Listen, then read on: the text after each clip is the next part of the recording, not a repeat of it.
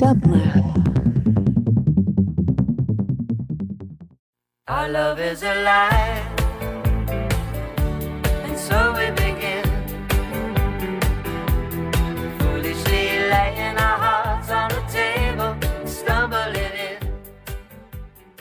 This is Beatie Wolfe, and you're listening to Orange Juice for the Ears on Dublab. And this morning, it's a great pleasure to welcome friend, legend, and my favorite karaoke duet partner, Craig Marks, who also happens to be the new music editor for the LA Times. Um, Craig's incredible, staggering track record of steering the most important editorial voices in music history includes serving. Sorry, I'm a little out of breath from our karaoke session just then behind the scenes includes serving as top editor for Spin, joining right after Nirvana's Nevermind came out, in addition to Billboard and Blender, amongst others.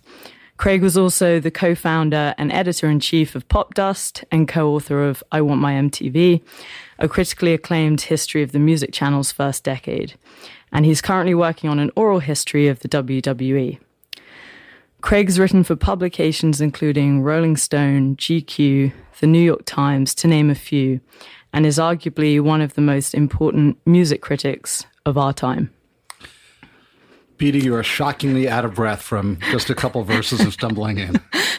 Well, But thank you very much for that uh, over the top introduction. I appreciate it. Yeah, so that that song that you um, heard at the start of Orange Juice for the Ears was really the song that defined Craig and my relationship. Um, we got to duet it back in New York uh, fairly recently, Yeah. um, having not seen each other for for a number of years, six or seven years, and um, I'd never heard it. I mean, Craig, why why that song? Wow. Well, you know, there aren't that many great duets for karaoke, first of all. Not that we want to totally delve into the karaoke subject, but um, it's a song I grew up on. I'm an old person, so it's a song from the 70s. Um, I love Suzi Quatro. For, for fans of the TV show Happy Days, she uh, was a, a leading guest on that as Leather Tuscadero or Pinky. I can't remember which. Um, I don't know. I thought you could hit it, Beatie. I thought that song Yeah. really felt like uh, you know something for your repertoire, and I was just along for the ride. I just wanted to be Chris, but, but you wouldn't let me. so yeah, I mean, just now when we were when we got to listen to it, I I I did both parts and it felt pretty great. um, so yeah, Craig, you know, is you're someone that from pretty much the first time I I heard about you, I met you. I really felt like I was in the presence of greatness, um, and I, I'm not joking. I'm not saying that lightly. Um, you know, I just come out with this uh, sort of first innovation for my first record, which I actually have here, which is this 3D interactive theater for the palm of your hand. Um, and I was doing a, a sort of global Apple tour, I guess, with um, well, with Apple. Um, and I was in New York and needed someone to to interview me for this um, New York event. And we were put in touch by an incredible person, Janet Billig, um, who was n- managing Nirvana at the time that you were at Spin. Um, and yeah, from the first time that we met, you know, I was sort of a bit apprehensive and wanted to know the questions that you were going to ask and, and all this stuff. And I hope I didn't tell you them in advance. you didn't. did Okay. no, you wouldn't. But then, you know, we had what I thought was just this casual coffee. Um, you'd also found a copy of my mum's punk book, which I didn't actually believe existed. And so you were proof that, you know, th- that she had written this book because I'd kind of d- been sort of dismissive of it. And, um, yeah, and we had this coffee, and then you know I realized that actually when we did the interview the next day, the coffee you essentially created this very natural conversation that was just like you know what we what we talked about over coffee that felt entirely natural, but also where you were weaving together this wonderful narrative. And I just remember thinking, like, fuck, that's what real journalism is, you know. And since then, I don't know. I hope I've tried to disprove that all to you since I've met you. No, I well, you can be as you can be as sort of s- satirical as you like, but I feel like that going deep and that sort of really making it seem effortless, but you know, um, essentially knowing how to knowing what the interesting parts are and Well, the one thing I'll say is that I think, well, you made it easy. Um, but B, you know, I think getting to know when I'm, uh, I've, I've been a journalist, I've mostly been an editor um, throughout my career. And I think I always ask my writers to try to get to know the people that they're writing about, not just as artists, but as people. And so you brought up your mom's book, but getting to know your a little bit about you and getting to know what your mom was about and, and your your parents and where you came from, that was an important part of me feeling I could ask you questions about your music. Um, and so I try to kind of humanize the people that we're covering and writing about as no matter who they are, because I think that's what makes people interesting. You know, their their backgrounds help form who they are. So that's just you know what I think is good journalism in in some regard. Absolutely. Um, and so today, you know, the idea of this show is really to delve into your musical mind and find out a bit more about you know what makes you tick what what was the music that as you were growing up was having this direct impact and influence on you um, that sort of shaped who you are today but also what you've done you know with being an editor with being a journalist. Um, and the title of the show orange juice for the ears is taken from this oliver sacks quote about the power of music, how it goes, you know, way beyond entertainment. So I just want to ask that with that in mind, you know, this quote, music can lift us out of a depression or move us to tears. It's a remedy, a tonic, an orange juice for the ear. How would you interpret that? Well, I'm going to go back to something that you said that music is more than entertainment, but I also want to make it clear that it, it that being entertainment is is awfully good and positive and and important to recognize. You know, I think often it, it's great to look. I mean, music contains lots of levels. You know, there's lyrics, there's there's sounds, there's biographies, there's trends, there's history about it. It it it brings it all together. And yes, any any song can lift you up or bring you down, or you can play it at a funeral, or you can play it at your wedding. It has all that kind of it marks moments in your life, but also it you know it is entertainment, and I think pop songs, you know, the form, the three minute form that almost anyone really can can attempt. You know, it's not that complicated, really. It's, it doesn't take a lot of money to make a song, so it's very democratic. And I think what I've always loved about popular music is how very democratic it is. Um, it's really made mostly kind of not just by teenagers, but often by teenagers for teenagers at its heart, at its roots. And so I like to celebrate that part of the popular music experience for me as both an editor, a listener, and a journalist. What was the first song that imprinted on you? Well, it's a good question, Beatie. Um, well, so I was born in 1961. Um, I grew up in the suburbs of uh, Long Island, New York, which is um, for those who don't know, it's out about 90 minutes outside of New York City is where I grew up in a town called Stony Brook, um, in a very suburban uh, neighborhood. My dad sold cars. My mom was a homemaker, very middle class. Um, and we listened, we were in the car all the time and we listened to the radio all the time. And so really that's how I came to know music and came to love music was through listening to the radio. The first record I remember buying or having, I'm sure I couldn't have bought it because I was six, was among the first ones was a, the some British invasion records, uh, the Dave Clark Five, Freddie and the Dreamers, um, and Paul Revere and the Raiders, who were an American band but kind of became popular during the British invasion, and the Beatles. And the Beatles, I think the first Beatles record I owned was Magical Mystery Tour, which isn't really a particularly important Beatles record. I've never seen the movie. I just remember the album artwork scared the shit out of me because it was weird and sort of psychedelic and pop art at the same time. And the song Hello Goodbye, which was the first single, I believe, from that record that McCartney wrote, um, isn't even that great of a song, frankly. It's, I think Rolling Stone listed it as the 100th out of 100 best Beatles songs, which seems probably appropriate.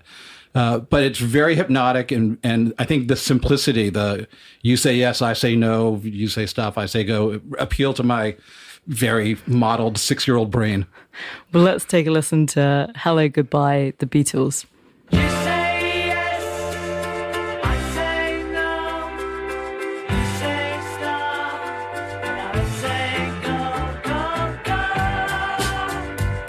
go. So it's really not much of a song, turns out, but I like it. So that was Hello Goodbye by the Beatles, 1967. Yeah. Um, and the first track that, that made Craig think, whoa, there's a whole world out there. Yep. you were saying that you grew up in Stony Brook, Long Island. Um, what was life, and I know it's kind of an impossible question to answer, but what was life like at the time? And what were your parents like? And what were you like as a kid? Well, before I discovered pot, I think I was, uh, you know, a pretty quiet, nerdy, kind of sports and Mad Magazine obsessed little pimply kid. I hope you discovered pot later than seven. and right? then, yeah, I was eight and a half when I discovered weed. Yeah. Um, no, and then um, when I, in, in my tween years, I guess, um, junior high school, I, um, you know, I was, I was like uh, annoyingly normal, I would say. Uh, you know, I listened to the radio. I listened, you know, musically speaking, listened to Elton John and Billy Joel and maybe Aerosmith if I was feeling really, you know, kind of devilish. And um, and then when I was about in 1977, when I was about 16, or maybe the year before that, I started getting into, I discovered the very first kind of wave of punk rock and new wave, and that really. That was probably after I stopped smoking pot and went through my yes and uh, you know rush phase. Mm. Oh, God, yes. Yeah, um, and that really changed everything for me, both you know personally and probably then professionally. Was that I really identified with what I was, you know, not politically, but I wanted to identify with the kind of the intellectual ambition of punk rock and new wave, and I didn't feel like I fit in in the suburban upbringing that I was raised. I wanted to. I basically wanted to go to New York City all the time and see shows and you know discover life outside of the burbs. Um, and I think the the music that was coming out of England and New York and other places in the in 77, 78, 79 really helped me explore that. And what about you know literature? Did you have a lot of books in your house? Yeah, well, like, uh, no, you know, I read not really. No, we had no books in the house. Um, I read magazines a lot, um, and I began to read music magazines a lot in the seventies. Not Rolling Stone actually, but the British magazines, NME, Melody Maker, and Sounds. Uh, some smaller magazines, the New York Rocker and Soho Weekly News. The Village Voice was really important to my kind of cultural education um, and and just learned. And then st- I would say once I got to college, I started to read more novels and and nonfiction works. But um, mostly, I was just listening to music and um, learning about it through whatever I can get my hands on. and did you realize that there was a an interest at the time in potentially writing about it? No, not really. Um, when I got to college uh, in Albany, New York, uh, in '79, I really got mostly involved in the college uh, radio station. That was like very formative. What I was al- it called? It was WCDB. Still exists. We just had our 40th anniversary. Amazing. Yeah.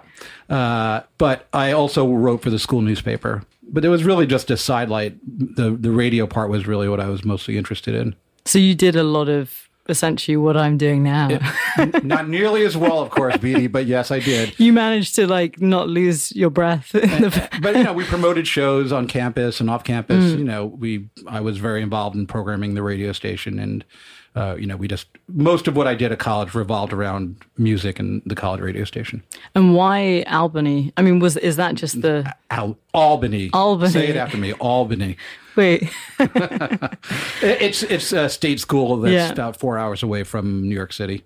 Um, there was there was no burning desire to go there. It's just Mm. it's just where I ended up. And were you studying? What were you studying? Psychology. Okay. Um, but but again, just to like, I mean, I I graduated and I did fine, but it was really all about going to the. It was all about the college radio station. My whole everything revolved around that. All my friends and and all my interests really, and that and that eventually led to a job in the in the music industry when I got out of college. Oh, okay. And how, you did that the whole time you were at college, for the four Mm-hmm. All years. four years, yep. Okay. And you know, now moving on. So we heard the first song that imprinted. Um, you know, and I r- was really trying to think about these questions in terms of those, yeah, those pivotal moments. Um, the first album that shaped who you are, who you were. That's a very hard, que- uh, you know, that was the hardest question of the of the five to ask to answer, because a lot of albums shaped who you know. I mean, I don't know. Does an album shape who you are? I mean, I suppose, but it's it's kind of a grand statement to to admit to. Um, Really? I think so. I think so because you know, I mean, I loved. I can you know, I went to go see Elton John perform uh, a few months ago, and I can still sing every word to the entire Captain Fantastic and Brown Dirt Cowboy album because it came out at a time where I could just retain. I was so into it, and I Yeah. could retain every every you know every every pause in every lyric. I just knew it all backwards and forwards. So it imprinted itself. I'm not sure it changed who I am exactly. Uh, the same for you know a number of Springsteen albums and you know and Stones albums and such like that. But I do remember that um, when the first well well it was the third but the first kind of semi-popular album by prince came out called dirty mind which i think was 81 um, it I, re- I think i read about it in the village voice um, and then decided to write about it for my college newspaper. But it just it you know the cliche it blew my mind but it really did blow, blow me away. It was so great and so tuneful but also so dirty. It was the dirtiest record i'd ever heard which i just couldn't uh, you know i mean i, I maybe i was a naive sheltered suburban kid um, and hadn't listened you know i'd listened to plenty of motown and r&b um, and and early hip-hop too but nothing with the kind of uh, the libidinous appeal of of Prince and and you know, the fact that he played his own instruments and uh, almost you know played almost all the instruments on the record. Um, you know, I was just dazzled. I just if, if I could have worn black panties and a leather trench coat to college that and nothing else as he did on the record cover, I would have. Is that why have. you're wearing it now? That is where it's an homage. Yes if you could see check Craig my, right now. Instagram, please. um, and so I, uh, so it, a it, it is a record that I reviewed. You know, not particularly well, but so that had some kind of you know meaning in my career arc, I suppose. But the open mindedness of Prince and his embrace of kind of pansexuality or whatever one might call it, and just like how upfront he was about it, I found you know not I couldn't aspire to it, but I found inspirational both personally and professionally. I thought like this is the kind of music that I really want to endorse. Let's take a listen to When You Were Mine from Prince's Dirty Mind.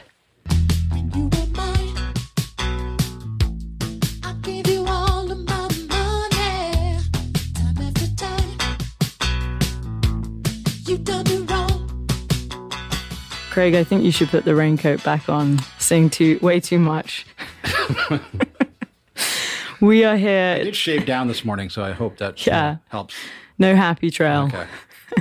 So we're here with legendary veteran uh, music editor uh, Craig Marks from. Those are Sp- both synonyms for old, but go ahead. yeah, I know. I don't like veteran. I feel like veterans Yeah, terrible. Is really, it's, it's, it's a diss.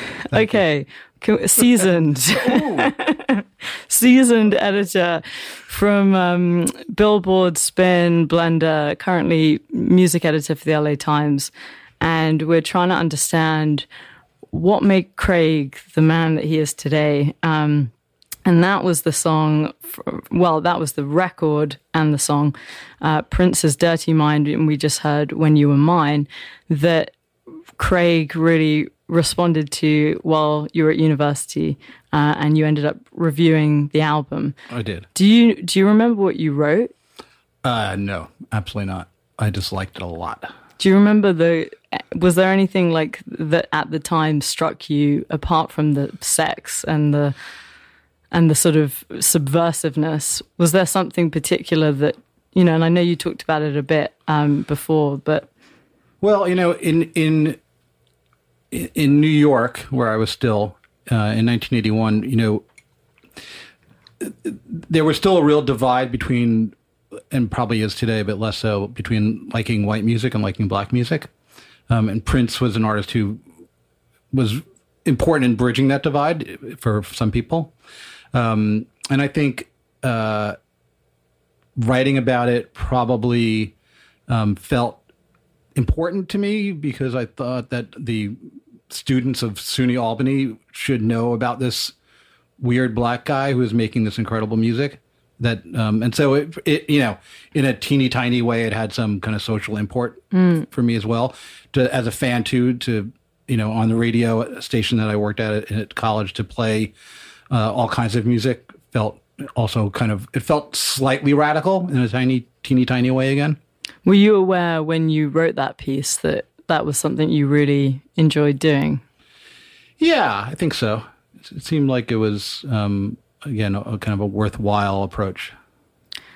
And I, f- you know, I feel And like something that music, I think, I'm sorry to interrupt, but something that music I've, I've always found to be pretty radical and revolutionary about is, is bridging, not even bridging. I mean, obviously there's, there's, you know, there's racial divide in our country, but I think music is really good at trying to um, erase that as, uh, you know, in, in ways that it doesn't intend to necessarily, but, but still does. which actually goes back to that quote about music going way beyond entertainment. You know, so Indeed. um, in that way, it is. It's a big unifier, and you know, just on a social level, but then also on a neurological level, it does uh, amazing things.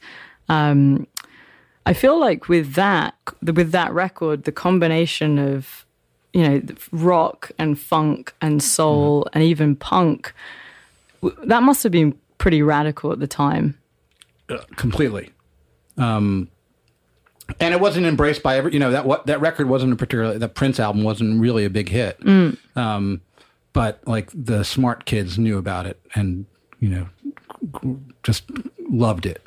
Um, and I think new wave, which, and, the new wave dance culture that I kind of came to uh, age in uh, and with in the in the early in the late seventies and early eighties. You know, going to clubs in New York City, um, seeing seeing groups play, dancing to music. It was all about you know this kind of mix of sounds and mix of people and mix of cultures, all you know, kind of you know one nation under a groove sort of thing. And and I think Prince really was all about that. And just on a personal level, was there a person or a relationship or, you know, someone in your life at the time that that album or that song really connected to? Um, not not on a kind of romantic level, uh, but but friends, you know, like meeting people at at SUNY Albany at my college who were also you know fans of that record in particular. Uh, that was a big thing. Like finding your fellow tribe members who you know got off on Prince was you know was something wasn't it wasn't as easy it is now to find you know fellow tribe members of a of a fan of a of an artist or something. You had to really seek them out, and you know there was no internet, there was no Instagram, and so um, finding people who were you know big into Dirty Mind was like finding your your your soulmate in a way. People who love karaoke as much as you do. Yeah, that's a little easier to find now. but people who like Dirty Mind, that was that was a you know needle in a haystack. Um, I'm really curious about how you first encountered MTV.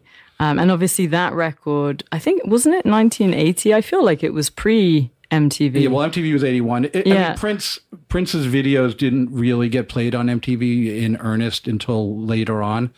Um, so I first encountered MTV when I was selling pots and pans door to door as a summer job um, in, in 1981. So it signed on the air on August 1st, 1981. I was in, I think I was in Philadelphia, um, and I saw it, on, it playing in people's living rooms.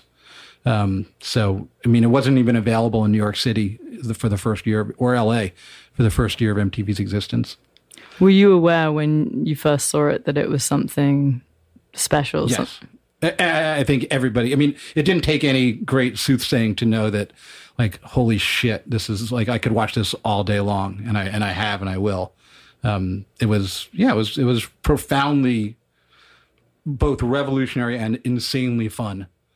You know, the, the videos were so bad and good, but it didn't matter because you'd never seen music videos before. I hadn't really, maybe outside of, uh, you know, Queen's Bohemian Rhapsody, which was kind of a proto music video that got, you know, played on top of the pops and stuff, um, which I had no access to. Uh, but watching, you know, bad Journey and Billy Joel videos and then watching fantastic Duran Duran and ABC videos all, all smushed up against each other, you know, on an endless loop essentially was, you know, was amazing. It was just, it was just, couldn't have been more fun. And I think that mix of genre, you know, I think that has to be such a unique factor of it that you would just never usually see those artists side by side. Right. Well, when MTV first started, they only had about 250 music videos that existed in the world to play. So they just had to play those 250 basically. They played there was a there was a band from Albany, New York where I went to school called Blotto. Uh, who had a and the singer was named Sarge Blotto, and they had a novelty hit, like a '50s styled novelty hit called "I Want to Be a Lifeguard." I, we don't ever play it, uh, but but they made a video, and and that video was on MTV for the first, you know, in the first 30 songs that MTV ever played, that's there. So they really did play anything that they, everything that, that was out there. And then, of course, you know, once the record companies realized that MTV Airplay was helped them sell records, they started to insist that their bands make music videos. And then there was a lot more good videos to choose from, not too far after the launch. But, but, you know, and then in 1982, you know, MTV was still programmed like a, uh, kind of a rock radio station. The people who started it were mainly from the radio industry. And so they essentially only played white rock music. And the only reason they played Duran Duran and ABC and A Flock of Seagulls, w- which they probably wouldn't have otherwise, was because their videos were really spectacularly good compared to most of the music videos. And then there's a famous story where uh, Michael Jackson made his Billie Jean video, which was a wonderful video, and obviously he was a big superstar. But MTV did not want to play the video because it was from a black artist, um, and it took a, a concerted effort by the record label where they essentially said, "I'm going to boycott. You can't have any of our videos unless you play Michael Jackson." This is the record company's version of the story, which I think is true. Uh, and MTV relented, and then they played Billie Jean, and it became a monster hit. And then a few months later, Michael Jackson made Thriller, uh, which is maybe the most famous video of all time. And that video transformed the fortunes of MTV, which might have gone out of business, frankly, without the massive audience that came along with Thriller. I feel like you know a lot about MTV. I, happen to know a lot about MTV. Do you have a book about the subject? I might have a book. Yeah, it's called "I Want My MTV." Okay. Soon to be a major motion picture. Amazing. I cannot wait. Um, and what were the next, you know, those next 10 years like for you, transitioning from college um, before you started working at Spin? I read somewhere that you sold records over the phone Mm-hmm. In the 80s. You've read somewhere? Yeah. Uh, I did, in fact. Uh, my first job out of college was um, working for a record distributor, which meant that uh, you know we'd get shipments of independent uh, and import albums and 12 inches and and uh, magazines in every day to the warehouse, and I would call up record stores that were my accounts, and I'd say, "Today we got in the new." Uh, Duran Duran 12 inch for girls on film. How many would you like? And they would tell me, and we'd ship them in a box. Uh, and we did this. It was at the, uh, and and then the, the this record distributor decided to start a, a record label, which a lot of the distributors did. And so uh, we started an independent record label called Homestead Records, which was the uh, first home really to a lot of pretty important indie rock bands: uh, Sonic Youth, Dinosaur Jr., Big Black, uh, Naked Raygun, a whole bunch of kind of really seminal, as they say, uh, indie and hardcore bands. Um, so I started doing that. I, I helped run the record label. I sold records over the phone, and then we put out a fanzine too to help promote, both help promote our records uh, and just to write about music. And I put that out, and that's what kind of got me into the journalism part of the game. And just before we move on to space, which weirdly is also connected with MTV, um, you know, you said that Spin's place in the world dovetailed with the rise of Nirvana. And I feel like, you know, Spin, Nirvana, MTV, you intrinsically linked in a number of ways. Um, so, how would you unpack that? Well, chronologically, um, I was uh, I came to work at Spin in nineteen in September of nineteen ninety one, which coincidentally was the month that Nevermind came out, the Nirvana album, which I'd heard at my previous job, which was editing a kind of a college mag a college radio trade magazine called CMJ. Um, and I met the owner of Spin, and he hired me to be the music editor, which I was extremely unqualified for, except for the fact that I just liked music and knew some writers. Um, and you know, Spin was was uh, created in in the late '80s as an alternative to Rolling Stone. Rolling Stone magazine was kind of by and for boomers, baby boomers. Even though I was born on the on the kind of cusp of the boom and Gen X, I uh, really associated it with Generation X far more. Um, and so Spin was the alternative to Rolling Stone. And if Rolling Stone was going to kind of never really quite, I think, grasp in an intuitive way um, punk rock and new wave and hip hop, uh, Spin was going to, by dint of when it was created and the people that worked there, was going to embrace those those genres.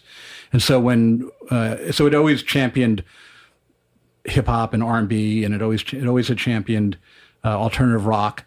Um, and then when Nevermind came out, and you know, it's basically just shit blew up, and we were there from the beginning, supporting those bands, supporting Nirvana, supporting Pearl Jam, Hole, uh, you know, all those all those bands that are now grunge bands and probably now classic rock bands.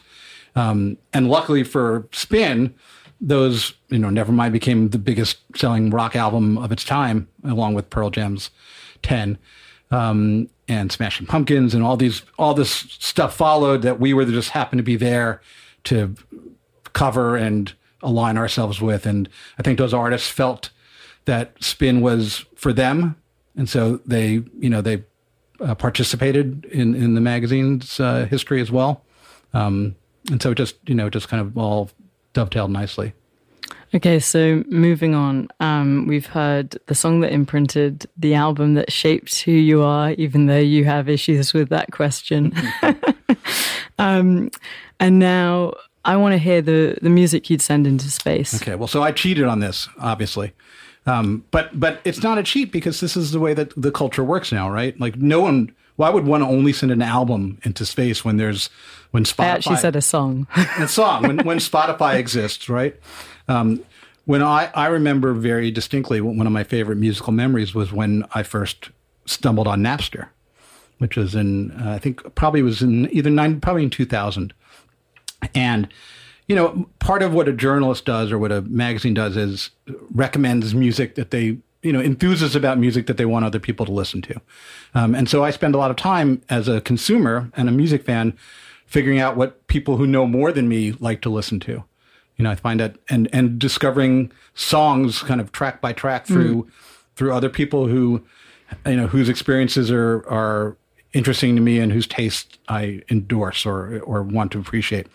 Uh, so that's what Napster was. Why Napster was great because you could just go online and search for a song, and next thing you know, you'd see somebody's playlist, someone you didn't know, and there'd be three thousand songs there, and they happened to have the one that you wanted, and then they had these three other three thousand other songs that they'd ripped illegally, and you could just graft off of their playlist, and it was just wonderful. It's just the best part of music sharing. Um, so so long story short, uh, there's a guy named David Johansen who people should know. He's the uh, one of the, the lead singer of the famous band, the New York Dolls, from the 1970s, and then became uh, Buster Poindexter later in his career. Um, about 10 years ago or so, he started a radio show called The Mansion of Fun that he does on satellite radio. And Johansen's a classic New Yorker. He which means to me that he embraces all the kinds of musics that we've been talking about. But he's way smarter and more worldly than I do, than I am, and he's super deep and knowledgeable about the blues and country blues and and uh, and Cuban music and opera, which I'm not, you know, okay, I'll, I'll veer from him on that one, uh, and '60s folk and '50s R&B, and he's just got an insane brain for music and a great spirit about it. He likes he likes dramatic music and fun music and joyful music and he doesn't care where it came from. And so his radio show, Mansion of Fun, I think is no longer on the air, but he would basically just play five hours worth of songs back to back to back to back. And he'd break into some kind of dopey ramble every so often, but he, he didn't really back read the songs or anything. But I wanted to play one of the songs from that playlist that I thought exemplified the spirit of Johansen and and uh, and and maybe a little a little part of my soul. And what song is that, Craig? It's uh, Mickey and Sylvia's "Love Is Strange." It's from 1957, a great R&B, sort of a novelty song because it has this great spoken word part in the middle, uh, male female kind of sexy love song. Uh, Sylvia is Sylvia Robinson, who went on to start uh, Sugar Hill Records, a famed hip hop label. Uh, Mickey, I can't remember, Mickey Baker, I think is his name, is one of the great, I think Rolling Stone said he's one of the 100 most important guitarists of all time. Let's take a listen. Sylvia, Yes, Mickey. how do you call your lover boy? Come here, lover boy. And if he doesn't answer, Oh, lover boy. and if he still doesn't answer, Ooh. That is going through the waves into into space right now. I don't know what waves they are. The the, the, the microwaves. Katrina, Katrina and the waves. yeah, exactly. Um, so that was "Love Is Strange" by Mickey and Sylvia uh, from David Johansen's Mansion of Fun, which is a very long, well curated playlist of um, of passion, really. And you know, you said it reminded you of the early days of, of Napster, and you know, this feeling again. We're talking about MTV. We're talking about Prince.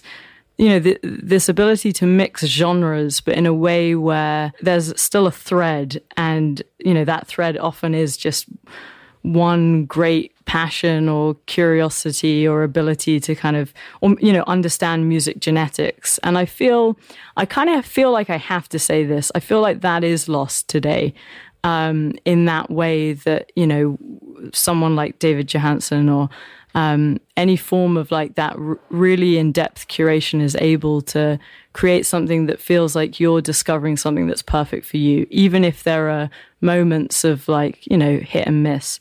Um, i feel like now we've sort of replaced curation with with volume and with you know metrics and with algorithms and I, I do think that a lot of the time it comes back to one person's vociferous, you know, passion or interest or, you know, just ability to kind of really think about this stuff on a deep level. It doesn't mean it always translates, but Sure. Well, I think, you know, hopefully sometimes that's what music, good music criticism and journalism does. absolutely. Yeah. And, you know, and I feel like that's why what you do is, is so important, particularly today, because you do still need these voices and it's not about you know gate being a gatekeeper but it's about basically saying you know based on x and y and z you know you might dig this you know. Um so that was my kind of thoughts on the matter. But um we have moved through you know such an incredible period of you know what you've done. There's just so much and i kind of feel like It's time to have my memorial service, is what you're saying? yeah Okay. basically we've sort of got to the point of your demise and it might be in la you might be back on the east coast who knows but um have you ever thought about that Never thought about it. it was the first thing i, thought I about try, I try my hardest to never think about it. okay Yeah. um well as a kid that was the first thing i identified as being something i wanted music to which was my funeral as a six year old so i kind of have to ask what would you Well, and, and you're not alone. I mean, I've, I've actually looked at um, playlists of, you know, a lot of people are very concerned about what's going to play at their funeral. And there are a lot of artists who get a lot of streams because their songs are played at funerals. Uh, and, and I'm going to pick one of your songs, Beatie, to play at mine. No, I'm just kidding. Uh, the, why would you do that why would you take that away well, maybe as an intro music, but not at the actual, you know, No, when people are entering my service. okay Um, but you know, well, clearly I'm not going to be there at my memorial service. I'll be dead. Uh, and so, you know, I appreciate uh, one of my favorite quotes of all time is uh, what Warren Zevon said when he was dying and he went on the David Letterman show and Letterman asked him, "Do you have any advice, you know, for people?" And and Zevon's answer was, "Enjoy every sandwich," which I think is really like perfect. It's both pithy and kind of gets at like you know it, it's the little things you know in a lot of ways, and you should appreciate you know it all. And so for me, uh, you asked me what song would play at my funeral service. I picked one that would be for the people who are still there. And it's uh, it's a song called "Enjoy Yourself." It's later than you think, and lots of versions. It was written, I think, um, in the early '40s and popularized by Guy Lombardo. But the version I chose, which is the one I first heard, was by the Specials, this great ska punk band. This is from their second album. let's take a listen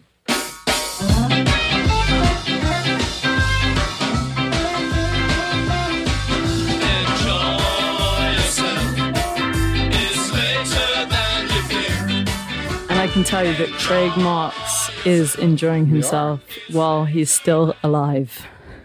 But yeah, that was Enjoy Yourself, the specials. Um, you're listening to Orange Juice for the Ears on Dublab. Today we were joined by the incredible Craig Marks, top editor for Spin, Billboard, Blender, current music editor for the LA Times, amongst so many other things, co author of I Want My MTV. Um, and you're currently working on a book about the WWE, which is coming out soon. No, not soon. Okay. um, but such a deep and um, rich history in the world of journalism and and you know magazines and music culture, um, and really one of the I'd say most important voices of our time. Um, so, yeah, you've now passed away, and we're sad. Um, is there thinking about that song? Could you imagine it a karaoke version, and who would karaoke I, I actually it for you? could I? Well, I would have to karaoke it But for you myself. you would Oh, I- oh, I'm yeah yeah yeah. Oh well, then obviously, um, I think the specials would probably um, reunite just to Oh, how send me off with one last hurrah. Okay. I accept nothing less. So the last question of uh, today, Orange Juice for the Ears, thinking about the music that has been, you know, very important to you. Um, and I know it's impossible because there's so much, but you have a son, Porter. I do. Um, is music a big part of your relationship? It is. Uh, you know, he. Uh, I I insist that he f- that he listens to whatever he wants to listen to. Um, I don't. I'm. I'm not the kind of dad that plays him. You know, Velvet Underground records and expects him to. You know, to admire my cool taste. So all he really listens to is hip hop. Um, and I'm fine with that. As you know, I mean, I. But his his his horizons will expand eventually. Is there one record that you would pass on to him? You know that this was the hardest question to answer because there, there, frankly, there isn't. You know, most of what I would pass on to him, he would right now he would completely reject. So it would be a useless exercise. But it, so it, I thought of it more: what kind of values would I want him to um, understand that I was interested in him getting to know about me and and about what I think is is good. And so I thought of ar- artists who I admire and and the kinds of values in music that I am fond of. And I came up with um there are a lot of choices, but I thought the B52s who were a, who were, were and are a great band from Athens, Georgia, and their first album came out um in seventy. I'm going to say 79. I can't exactly remember, but I was in high school when uh, maybe I was still in high school. So I think 79. Uh, yep. And, uh, and, you know, they were both uh, hetero and, and homosexual. They were male and female. They appreciated a, a great dumb pop song, um, but there was something more to it. Um, and they were real outsiders, and they just created the world in their own image, and that's what I really admired about them. So wrapping up today, um, of all the publications you've been at the helm of outside of the LA Times, where did you feel you made the most difference? And was there a particular period or publication that you're most proud of? uh, two different answers. So spin, the, the spin is where I made the most difference for sure. Um, you know, I think the magazine had the biggest imprint on the culture. I think Blender was a magazine I enjoyed editing the most and and had the best time at, and the one that I think it should still exist, but for the vagaries of financial fortunes. And just looking back at your choices today, what do you think is the thread that connects all of those? Enjoy yourself. It's it's later than you think. That, that's my my uh, on my gravestone. Well, um, what better words to end today's show? So let's take a listen to Dance This Mess Around by the B 52s. Thank you, Craig Thank you so much, Beatie. Remember